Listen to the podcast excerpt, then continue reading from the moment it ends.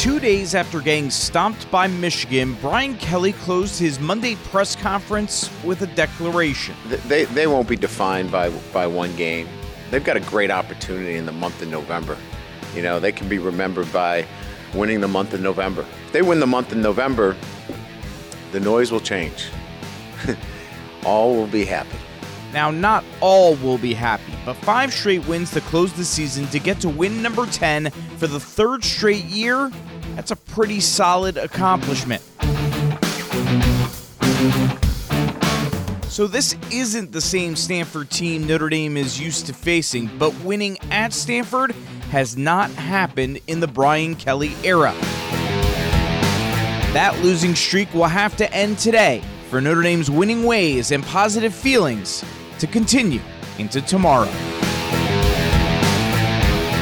Live from the Redeemer Radio 95.7 studios in the shadows of the Golden Dome, this is Notre Dame Federal Credit Union's Irish Sports Saturdays.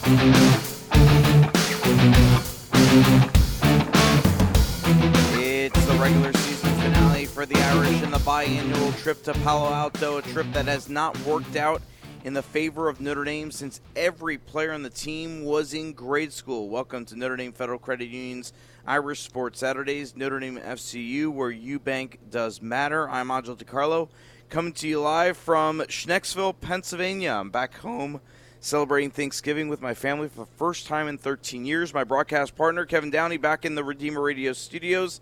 Kevin, have a good uh, Thanksgiving there. What'd you guys have, like uh, 100 people or so? Yeah, it was great. Football, family, and a whole bunch of kids with my family. Yeah, I thought ours was big with uh, 40, but nothing compared to, to your uh, Thanksgivings there with the Kloska clan. That's uh, that's uh, that's that's pretty big. How many turkeys you guys got going uh, on Thursday? Oh man, we did turkey, we did ham, we did uh, Polish sausage, the Oh. Polish influence. Well, now, did you go with squash as your favorite uh, side item, like Coach Kelly, or did you go a different route? I went jalapeno poppers. Jalapeno poppers. I know, I know. 2019, it's exciting. I'm not. I'm. There's no. There's no change in me. I go old school. It's just. It's the straight up mashed potatoes. But uh, you know, my my brother-in-law is Pennsylvania Dutch, so they got the good style. We don't let the Italians necessarily cook on Thanksgiving. So he's got the the mashed potatoes. We put the gravy, and then you put the corn on top of. Uh, you make a little little mountain. Yeah, make a little mountain. Yeah, exactly. It's beautiful. All right, let's uh, let's talk about Notre Dame. They had their uh, Thanksgiving uh, feast at uh, at the Morrison, and then uh, flew out to Palo Alto on Thursday. They'll play at four o'clock this afternoon here against Stanford in the regular season finale. The Irish have lost five straight games on the road at Stanford. Notre Dame's last win there was in 2007 when the Irish only won three games that season. Brian Kelly, simply put, has never won at Stanford, and overall, Stanford has really had ND's number. Kelly three and six against the Cardinal as the Notre Dame head coach. Stanford not the same team uh, that they have been in the the past. Kevin, this is their final game of the season. They will not go to the bowl game at four and seven. A team that's you know they they've really been plagued by injuries. Well, injuries, and then it also just leads to uh, inconsistent play. So they'll have, you know, on defense, they they'll have some guys that step up and make big plays, and then the next one they'll give up big, big touchdowns, and then the same with the offense. It's not the the normal uh, Stanford ground pound game where they run the ball really, really effectively. Um, it's just really inconsistent, which again is kind of odd because that's what uh, Stanford had been doing for pretty much a decade. Yeah, it always felt like it was a battle of trenches between Notre Dame and Stanford forever, and maybe it's not so. I got that when I was like talking to the guys. I'm like, eh, it's not not quite that as much, and that's kind of been where where they've kind of slipped up a little bit. Um, all right, on tap on this morning's show here on Notre Dame Federal Credit Union's Irish Sports Saturdays, our focus on faith interview is with Anna Rohrer. Last weekend, she became the first four time cross country All American in Notre Dame history. Of course, she's a Mishawaka native, a parishioner at St. Monica's. She talks about how much her faith means to her and how it's helped her overcome so many injuries in her career. We will, of course, go more in depth on this matchup with Stanford. What is Ian Book's future? Will he return next year? Hear what he has to say about that from his comments after the game last Saturday in the victory over Boston College. Let's start with uh, the Irish having the opportunity to win 10 games in a regular season. Uh, Kevin, I think most of us would be lying the night of the Michigan game if we thought this team was even going to get to 10 uh, wins in the regular season. Had to sneak out that win over Virginia Tech, and now playing their best football of the season. Three straight lopsided wins over Duke, Navy, and Boston College. Well, and I think overall, besides the Michigan game, they have been uh, fairly consistent, and they've improved. I think the you know strength of schedule plays into it a little bit, but um, yeah, I think they're playing really well on offense and defense. And again, they've had injuries along the way, and they've overcome them. Yeah, absolutely like that. And then, uh, like we said, this is the 34th all-time meeting with, with Stanford coming up today. And you know, if if, as we said, it's not going to be easy to get the win because of the fact that you just haven't won at Stanford in the Brian Kelly era. But if ND wins, they get to 10 wins. And, and Kevin, here's my question to you. You get to 10 wins in the regular season. Do you view that as a successful regular season?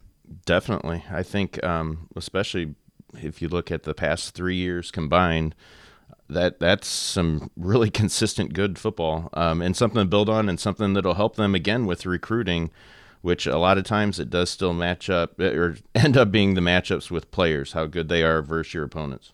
Yeah, you, you mentioned that uh, three straight years to get to 10 wins. That hasn't happened since the 91 to, to 93 seasons. We asked uh, that question, getting to 10 wins in the regular season, is that a successful year? Uh, 68% of our voters, we had 751 votes, 68% said yes, 32% no. Of course, the comments lean more towards the no, right? Uh, we expect that.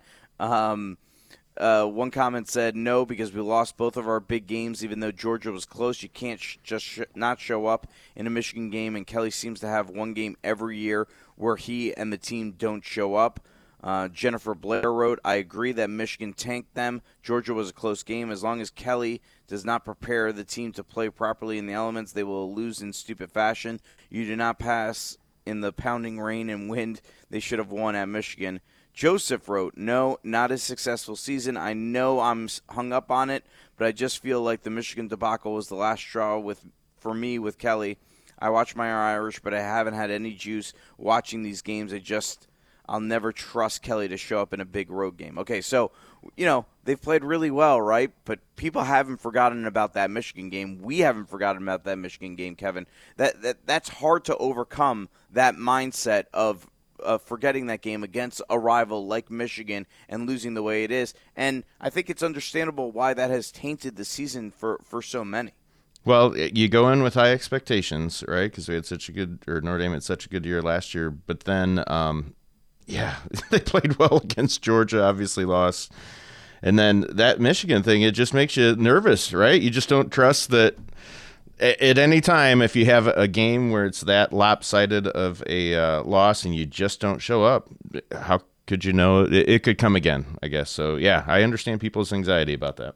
Jason Pruitt wrote, Yes, it is a success- successful season. The two losses were awful. I get it. But in the past, ND teams wouldn't overcome adversity and maybe drop two to three more regular season games. Book improved, defense improved. I'm really impressed that the teams overall improved despite additional injuries. Kudos to BK. So I, I think that's another one that kind of makes sense uh, as well, in that, okay, yeah, but remember, five, ten years ago, they're gonna, they're going to lose a lot more games. That's kind of what uh, has been um, the thing. That this has kind of felt like this is turning into more of a consistency and, and a floor for the program that the Irish have uh, gotten to three straight years of 10 wins. Here's what Brian Kelly said about hitting now a standard of consistency and where the program has gotten to.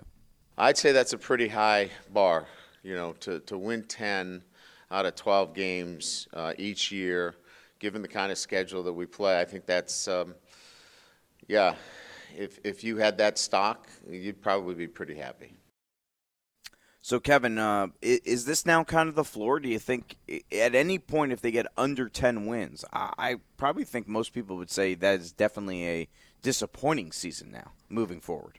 Yeah, well, I think they've laid the groundwork. So, you know, if you can win the games you're supposed to win, even though, you know, as a coach, you're not going to tell the players this, but if you can establish that, hey, if if we're um, up against somebody that we should beat and we beat them, then your focus can be on just improving yourself. And again, a lot of it's going to come through recruiting.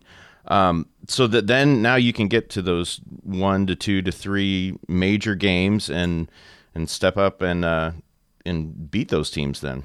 All right, and a lot of our talk is obviously centered around where this program is headed for, for years to come um, in in the future, and, and in particular next year, because a lot of people have high hopes, and a lot of that future is going to depend on whether or not Ian Book returns next season as the Irish quarterback. He has a year of eligibility left. All seniors, even with those with eligibility remaining, do participate in Senior Day. Um, and Kevin, we were both there during those uh, pregame, and Ian Book was running out not like a guy that had an eligibility left. He was fired up, throwing his arms up in the air. He was acting like a guy that was at least treating it like his final game at Notre Dame Stadium. Well, and he's an emotional, confident guy, um, and at least from you know his sound bites tends to to want to live in the moment. So that's a good thing. I guess I would just be a little bit apprehensive that man maybe maybe this is his last thing. When you first said it when we were in the press box i was like oh no you know he'll be back. But yeah there there's a little bit of uh, i guess apprehension if if you're looking forward to next season being really good. I think ian book being a part of it uh, makes that consistency a lot more possible. Well, Kevin mentioned what Ian had to say after the game. He was emotional on the field before and after the game, and here's what he had to say when he was asked about his future after the game. You were you were pretty emotional. It looked like pregame. Do you do you think this was your last game in this building, yeah. or are you coming back? We'll see. Um, regardless, special night. Um, just to have your, my family down there, have everyone's family down there. It's emotional, you know. But um, yeah, we'll see. We got got another game to go. You know, what's it like watching some of your teammates go out of the tunnel and be able to meet their families? What's it like yeah. for you? Um, it was emotional, but it, it was it's a night we're all going to remember. Um, you know, you come in with a class, you the bond is, is uh, really strong, and, and, we've we've gone through so much together. You know, on and off the field, and uh, it's crazy that it's already been you know four years. It's unbelievable how fast time's gone by, but. Uh, a night none of us are going to forget. You got to cherish it. So it was awesome. And did you treat this like this would be your last game? Did you treat it like, okay, maybe if this is my last game, I want to soak it all in? Yeah, no doubt. Try to do that every game, though. But yeah, having my family down there, soaking it all in. Um, me, you never know what can happen. So just wanted to take it all in, enjoy it with my family like I could. Well, we'll go through your process to making your decision on whether or not you're going to return or not.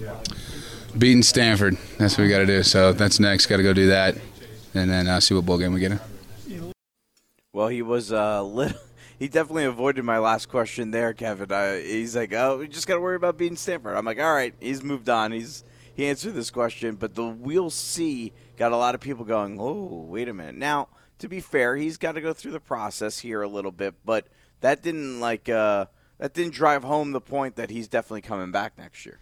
Yeah, well, I think uh, obviously we'll see how he's rated as far as the draft. That could play into it huge. Um, and then I, I, hate to say this, but when my brother-in-law's at Thanksgiving kind of dropped this on me, and I've been thinking about it for a little bit.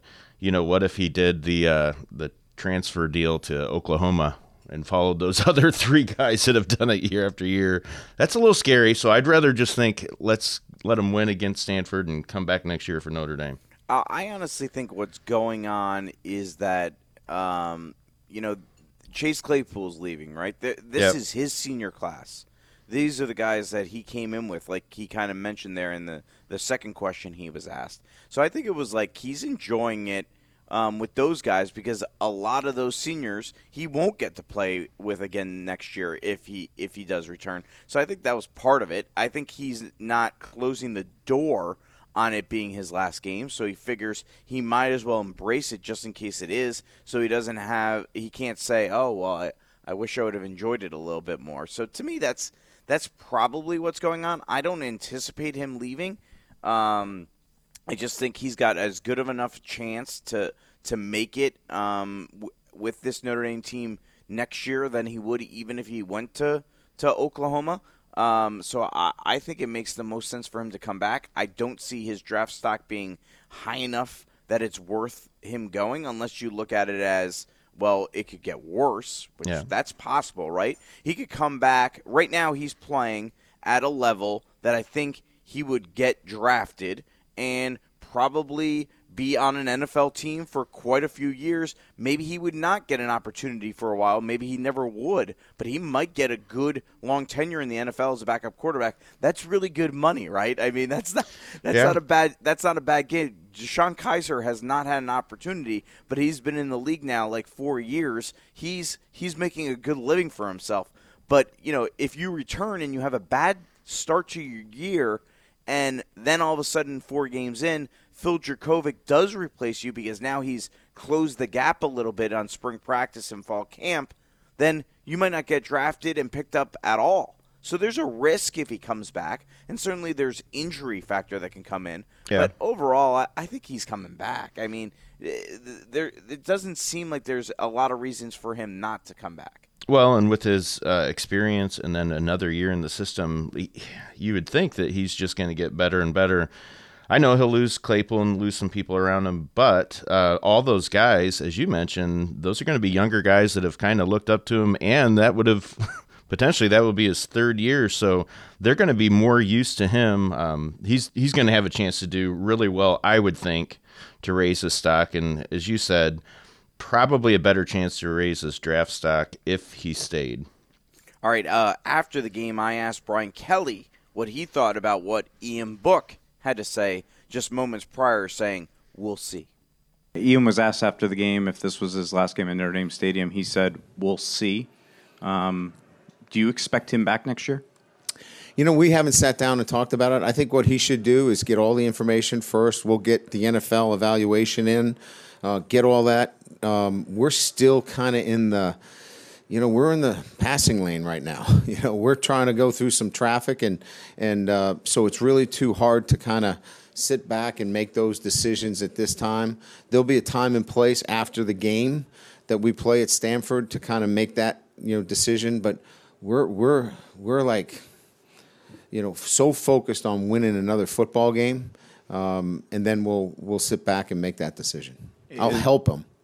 Is that the biggest recruitment you have to do for the next couple You months? You know, I'm going to recruit him. I want him back, but that's not my decision. But I, I'll certainly recruit him.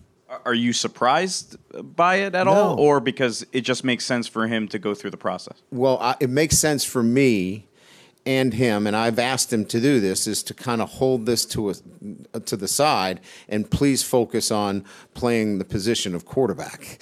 and uh, he's done a great job of that. So I really don't want to upset that, and, and I've asked him to kind of just put that aside right now, and we've got plenty of time to deal with it after the Stanford game. What'd you think of what Coach Kelly had to say there, Kevin? Well, I mean, obviously he's gonna want him back. Uh, there's a lot of time invested, and like I said, he's he's only going to uh, continue to improve. You would think I don't see a meltdown coming for Ian Book if he does return next year. And uh, you know, a lot of the uh, projections, man, will it really matter if if he has two bad games in a row against Stanford in the bowl game? Maybe uh, his options are going to be dwindling. So, yeah, I, th- I think the best advice for um, Ian Book from Kelly and from basically uh, anyone would be stay focused, play these, play uh, you know one game at a time, play Stanford really well today, play the goal, bowl game well, and then you'll have more opportunities. If you get lost thinking too much about the future and get out of the present, it it can mess you up. All right, uh, here's the timeline for Ian Book. He receives his NFL feedback. It'll be about the second week of December, and then he has to decide uh, by mid January whether or not he'll return to the NFL or return to Notre Dame or head to the NFL. Um, how how important is it for Book to return? Would he be drafted well? I mean, these are the big questions that Kevin and I have kind of been posing. Uh, overall, he's now completing 60% of his passes, 230 yards per game, 29 touchdowns, six interceptions, has led ND in rushing the last four games. That that that might be the most impressive stat, and I think he is playing better since he's opened up the threat of his run game here as well. That's something he did do a lot last year. Then they kind of didn't let him do that as much in the first seven games or so, and I feel like his overall play has improved with with him running the football more as well. Well, and I think he's just physical. So for him, um, you know, they probably tried to protect him a little bit and just make sure that he was good to go. But actually, you know, he seems to play better after he gets one good hit in. Um, so he's a physical guy and he does better run the ball. And if you look at the NFL, that's kind of what they're trending towards are super mobile quarterbacks that can, you know, make all the throws and all the stuff that obviously Ian can do. Here's what Brian Kelly had to say on how well Ian Book is playing right now. He's really starting to play at a, at a more consistent level, and and you know, uh, I really like the things that I'm seeing from him at the quarterback position. He's showing toughness. Uh, he's throwing into tight windows. Uh, he's making good decisions. He's throwing, um, you know, to hot receivers. So he's playing the game the way it should be playing. Kevin, do you think Ian Book is playing better now than he did at any point last year, or do you think he's playing about as good as he was at his peak moments last year? I'd say he's playing about as good as he was um, at his peak moments. Because again, I, I, hate to say it, but it does come back to the people around him. You know, this year he does have uh, two really good threats with a, you know a great wide receiver and a, and a, great tight end. But last year there were there were more people that could get the ball and be dangerous. So um, yeah, in fairness to him, I think he I think he's pretty much done really well with what he has both years. You know, he had multiple players uh, last year, and then this year he does get others involved, but his main uh, weapons are, are those two guys. Well, and I, I don't think it's a coincidence that Chris Finke appears to be healthy again, and, and that's helping him in the in the slot. And then certainly Braden Lenzy has come on as, as a, threat, threat uh, you know, as well. So that that that helps him as well. And we're gonna talk a little bit more about Braden Lenzy coming up in the the next segment. Segment. Okay, Fiddler's Hearth in downtown South Bend is a great place to grab a drink, eat a great dinner, and listen to live music. A locally owned public house, Fiddler's Hearth has 24 beers on tap, so your options are plentiful. It's a family friendly, and they have a great Sunday brunch from 11 a.m. to 2 p.m. And they want to reward the loyal listeners of Redeemer Radio. Just mention you heard Fiddler's Hearth on Redeemer Radio to your server. You'll get 10% off your food and drink and that's Fiddler's Hearth on Main Street in downtown South Bend. Our first high school basketball broadcasts of the year are coming up on December 10th when St. Joe hosts Riley in a girls boys basketball doubleheader. Bob Berger and I will be on the call all season long. Our full schedule of games is available online right now at RedeemerRadio.com. The girls' game gets you started at 6 p.m. with the guys to follow. St. Joe and Riley, December 10th, here on Redeemer Radio. All right, still to come. Our Focus on Faith interview is with Notre Dame All American cross country runner Anna Rohrer. The Mishawaka High grad and St. Monica's parishioner explains how her Catholic faith has played such a big role in her running career. And up next, the latest on a bowl game for ND, and we look at some of the rising stars in the program. You're listening to Notre Dame Federal Credit Union's Irish Sports Saturdays on Redeemer Radio 95.7 FM. Does debt have you down? Are you worried about your credit cards, your mortgage, or keeping your car? Notre Dame Federal Credit Union can help. Our people are trained to be financial physicians. They can give you a checkup, help you to heal, and then stay healthy. Don't be embarrassed, it's why we exist. When your body is sick, you go to see a doctor. When your finances are sick, you go to see the friendly folks at Notre Dame Federal Credit Union. You already share our values. Why not share in our benefits?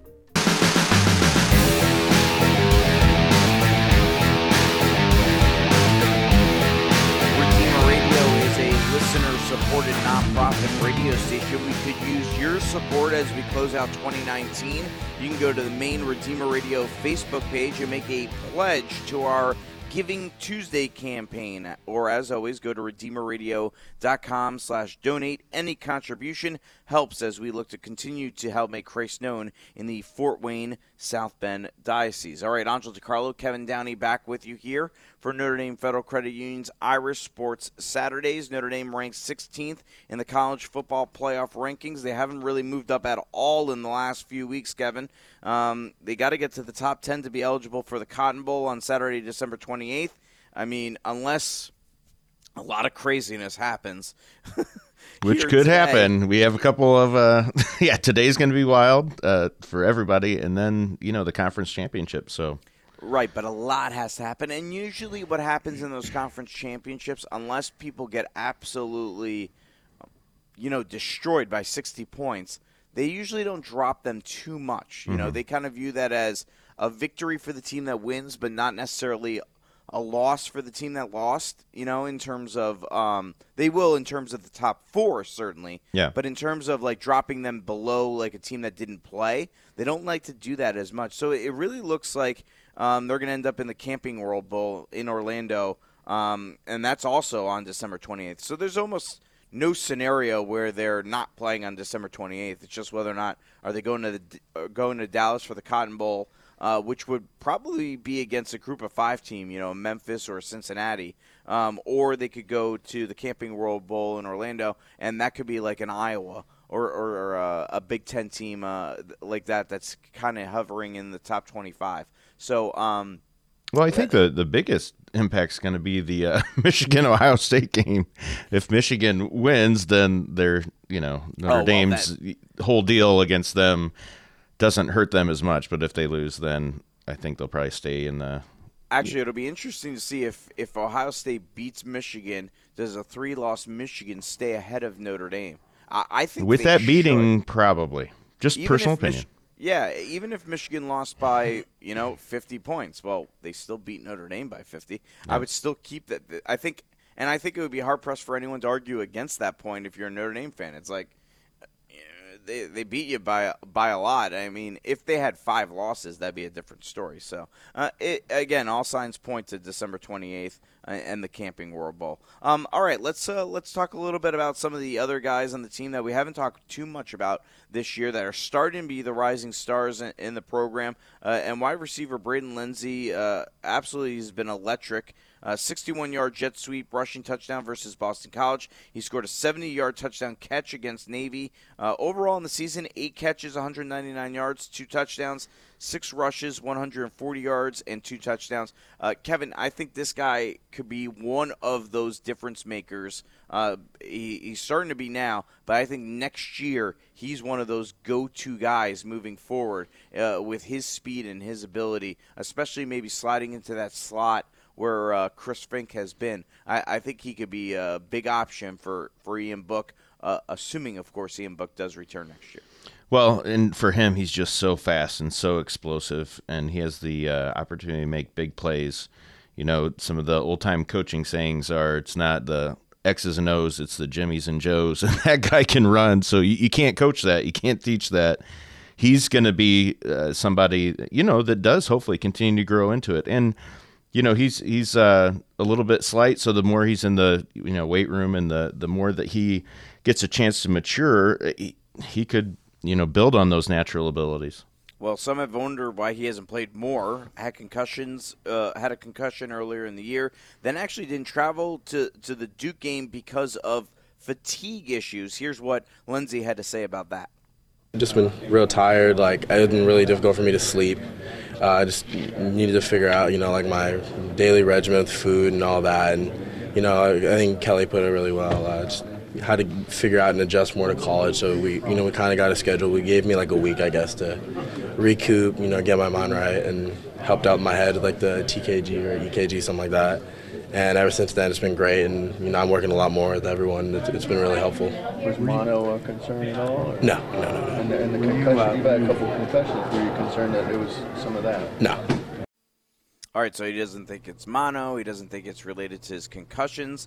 Uh, just kind of getting tired. And I- I think Kevin, you know, big workload on college kids. People forget about that. Yeah, they're And- young, you know, not Yeah. immature, not in a negative way, just not having that experience of going through the grind of big time college football at a high academic institution. It's understandable, obviously, as uh, fans, people just want them all to be little robots and go out there. But yeah, uh, I could see how it could be overwhelming, especially if you're young. Uh, now let's switch to someone who's not slight in stature.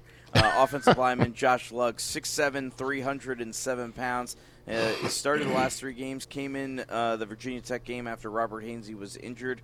He's got two years of eligibility left after this season. Uh, he's cross-trained at every single position. Four-star recruit that has had to wait patiently for his turn. Here's what Josh Lugg had to say about finally getting his opportunity. Uh, it was difficult, but it's all in God's timing, and like it took me a while to figure that out. And once I did, um, I was in a better place. And just every practice, I had to focus on one thing. And coach preached that. Robert Hainsey uh, was a big mentor for me and teaching me that like every practice in your notebook, write something down to improve on and run and pass, and then just go from there. And eventually, like my turn will come. It's on God's time, it's not mine. And eventually, it did come, but it was difficult for a while. But just always have to be ready. Good perspective there from Josh Lugg. Really, you know, try not to, you know, you talk about maturity. Uh, certainly, there's a maturity level there from him that he's been able to um, understand that there's uh, his time would eventually come. Well, and I think that's one of the fun things about coaching offensive linemen. They're usually pretty selfless uh, people that are hardworking. Um, but you know, some of the the strength of Notre Dame's past three years uh, is that they can consistently recruit offensive linemen. And you mentioned that cross trained at every position. They've really gotten into that. Um, again, over these last three years, if you look at their lineup, it really looks like they have basically four offensive tackle type bodies. So they have these taller, big, you know, six seven three oh seven. It's not like they're just tall, skinny guys, but taller people all across the board. And think how much that's going to help those young men um, with their draft status down the road. Even if they're able to make a team in the NFL and they can be, uh, you know, multiple and play different positions, it's going to help them. And I think it, it's helped with that consistency, even with injuries over the past couple years. All right, well, we, we are mentioning here the offensive line and, and Josh Lugg. Uh, let's talk real quick about the state of the run game. Uh, Ian Book has led the team in rushing the last four games. Jafar Armstrong has completely disappeared. Didn't even have a carry last week. Apparently wasn't hurt. Maybe Brian Kelly's not letting on completely. But, you know, and I know he was hurt for a good chunk of the year, but 35 carries for 70 yards this season. That's his total numbers, Kevin. I mean, you talk about a guy that we anticipated having such a big year, and that's his total numbers so far this year. Isn't that kind of crazy to think about? 11 games into the season, 35 carries, 70 yards. Well, and I just overall, I think that that could be one of the the hidden disappointments that may lead to other things. There's just a lack of explosiveness um, from the the running back position. And again, you look at stats. Uh, Tony Jones Jr. has 672 rush yards. Ian Book has 487. I mean, um, yeah, I, I think that that kind of goes back to okay, we can always get good offensive linemen, um, but we need to be able to also recruit an explosive back. And that's not saying that other people can't grow into it, but there's there's been a void this year, and I think it's really affected everything. You know, that's the one thing that I going into the break. You asked about Ian Book. Well when you're your team's leading rusher, there's extra pressure on you as well to perform. Yes. Well, it's amazing that they they can't get these elite running backs that would want to run behind this offensive line. You'd think they'd be able to. And yep. I'm not saying, you know, I know there's a lot of guys that it's difficult. Um, they got to figure out the academics. That's always an important part in all of this. Um, but there's there's plenty of smart running backs out there. yeah, well, Stanford's so, done it for decades, right? Yes, you can exactly. do that. yeah, there's been plenty of guys that have run the ball really well at Stanford over the years. Why why can't Notre Dame be able to get those guys? They got to be able to. All right, let's uh let's hear from one of Kevin's favorite players on the team, and that's Bo Bauer. He's a linebacker, but mostly playing on special teams. Uh, he was uh, talking this week about why he loves special teams so much. Honestly, right now I live and breathe special teams. It's like I try to display the love for my brothers every time I'm out there and do my best. If that's blocking a long snapper or blocking a punt, whatever they want me to do, I'll do it. So then we can have the best chance of winning. I got a big smile each time we ask you about special teams. you must really enjoy it. What in particular makes it, you know, so much fun?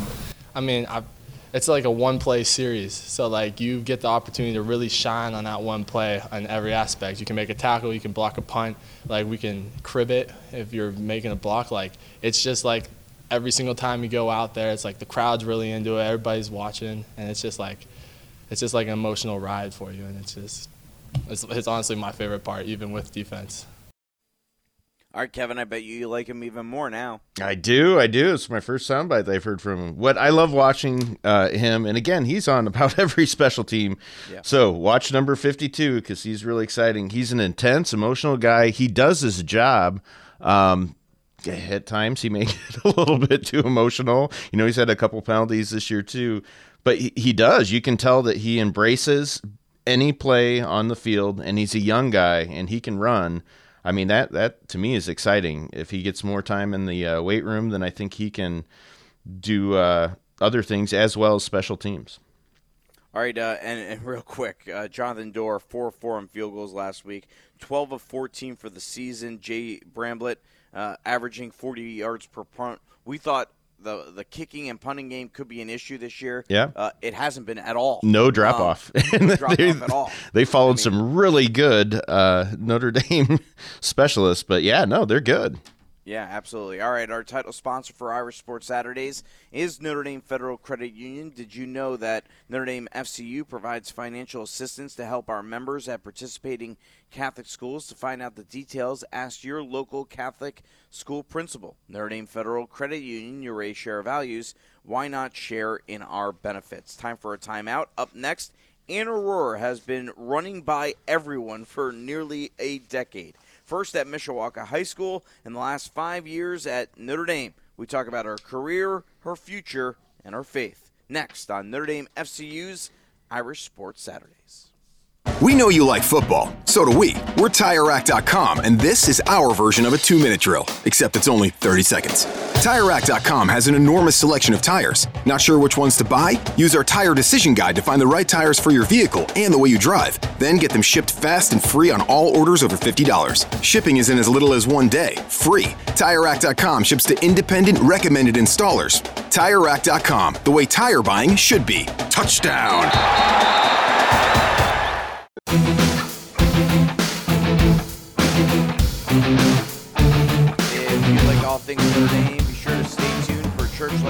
Coming up right after us, Lenny DeLorenzo, the McGrath Institute for Church Life, is your host.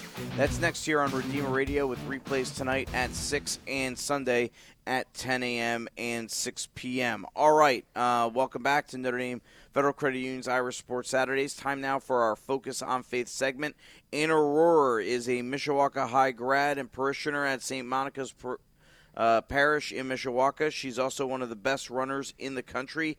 Last week, she became the first four time All American cross country runner in Notre Dame history. Kevin, to be the first of anything in Notre Dame athletics history is quite the accomplishment. Really cool for it to be a local athlete. Definitely. I mean, such a long history of uh, great athletics and. four time All American. That's pretty impressive. Like we said with uh, Braden Lenzy, it's tough to be a young athlete going into Notre Dame and figuring it out. Um, and again, you know, I'm with you. The local athlete angle's really, really cool.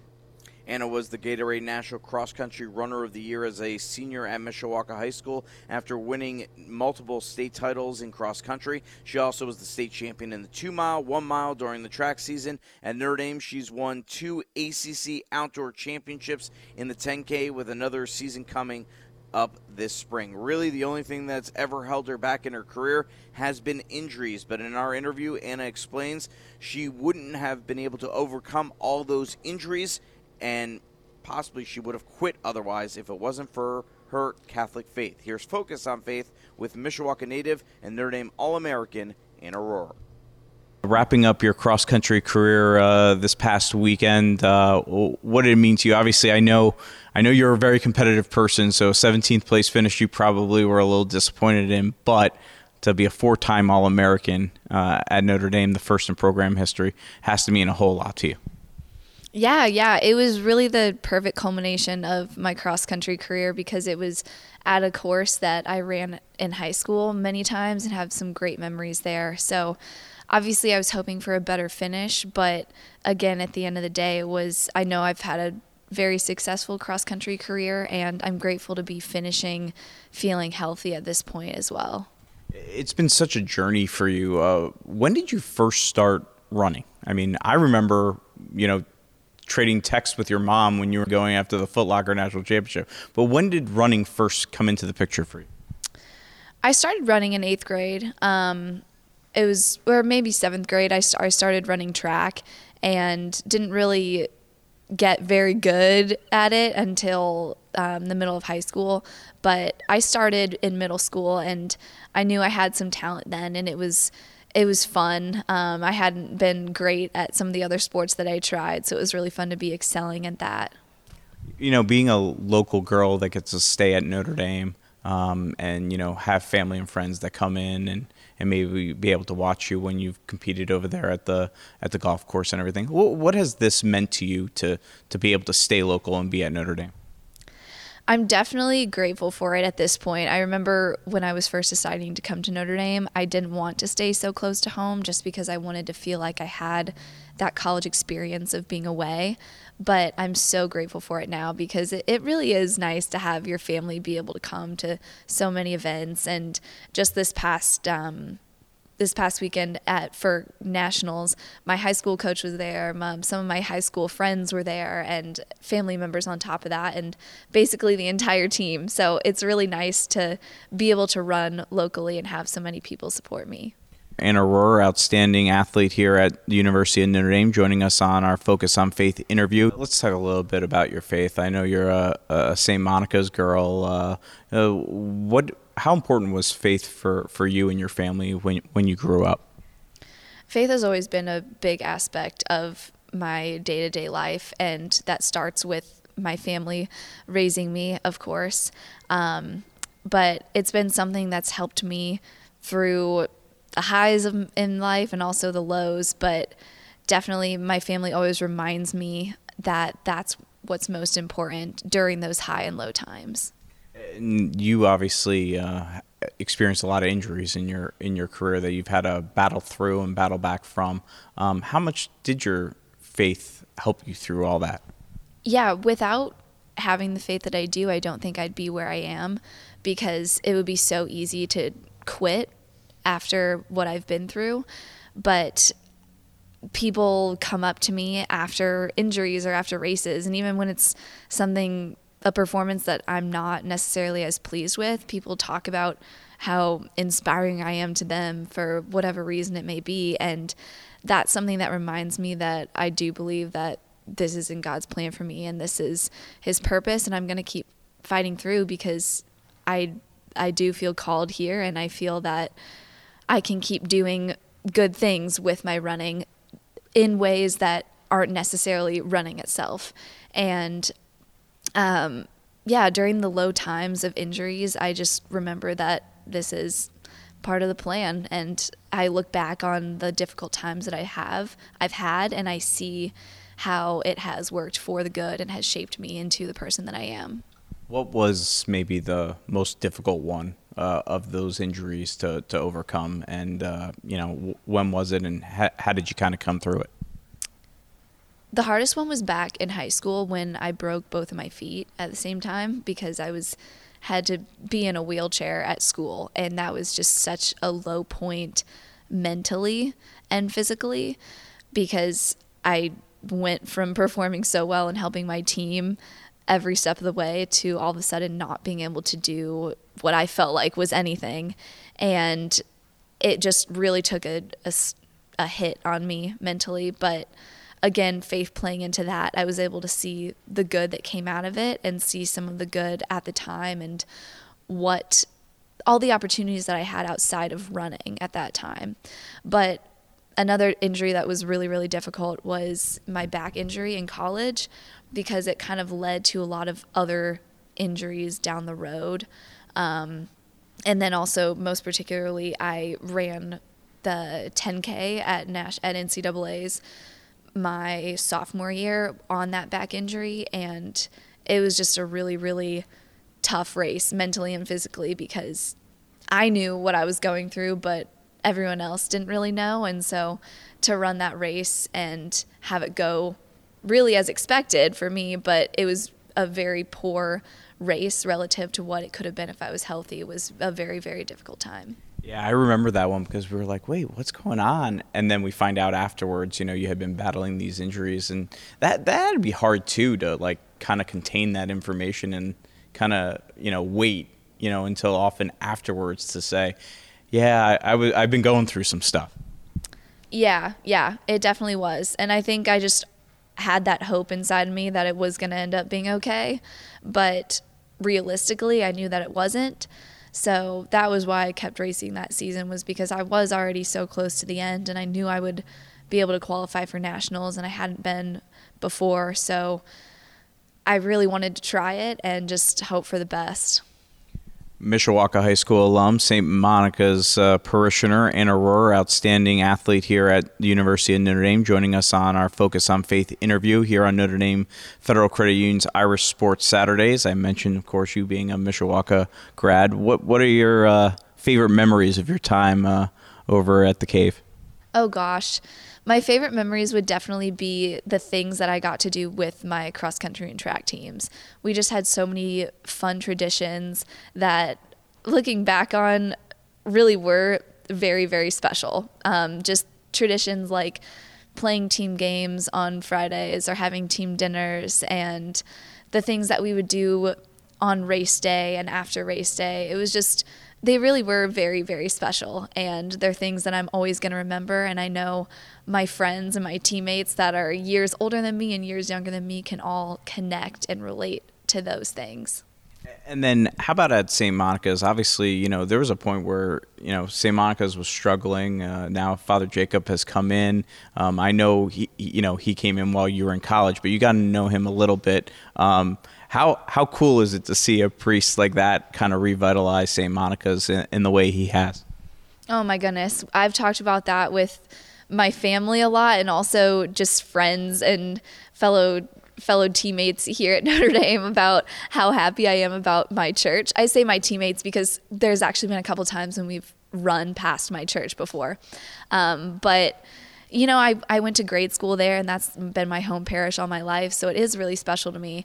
And when I saw it going downhill, it was it was really sad and to see it just revitalized now is just so so so exciting and um, yeah it's it's fun to go to church and see how much it's grown and see the the new families and hear the great music and always hear what father jacob has to say what uh, what's next for you? What uh, what's the future hold? I know you have another uh, season coming up here for for the track side of things, but what do you think in a year from now uh, you'll be pursuing?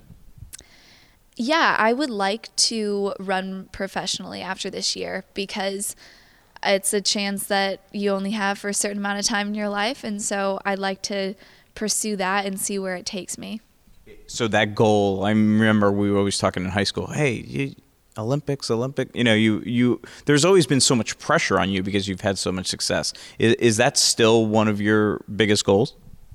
Yes. Um, realistically, the 2020 Olympics are not very likely, but um, I plan to.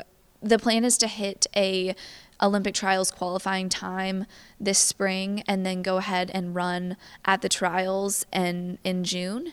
And I mean, I know I can be a good contender there and really get some great experience running with the top runners there, but I think the more realistic goal would be probably 2024 for lack of a better term, I don't think backup plan is a, a good way of phrasing this because uh, being a neuroscience uh, major that you are, uh, that doesn't sound like a backup plan. That sounds like a, a, a great plan. Um, wh- wh- where do you hope uh, your future beyond uh, track takes you um, with that degree? So, my undergrad degree was in neuroscience, which I loved. It was so fascinating to me. And now I'm getting my master's in business management. So, I'm getting a pretty well rounded education to pursue any type of career that I um, that I think of, I guess, going forward. But I can see myself doing something in healthcare sales or uh, something in sports, also maybe sports sales, working in retail. Um, but I'm not completely sure at this point, but I definitely have some ideas in mind and I know where my interests lie.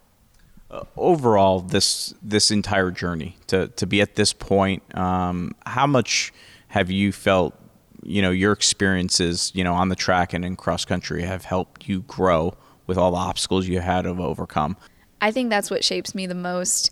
Uh, you really learn who you are when things get tough, and running itself is really tough. But when running doesn't go well, I think it really pushes you to become a better per, a better and more well-rounded person in other aspects of life because it helps you realize life isn't all about running for one thing, but it also helps you realize that there's more important things like being a good team leader and picking up your teammates who are struggling or lifting up the people who are doing really well.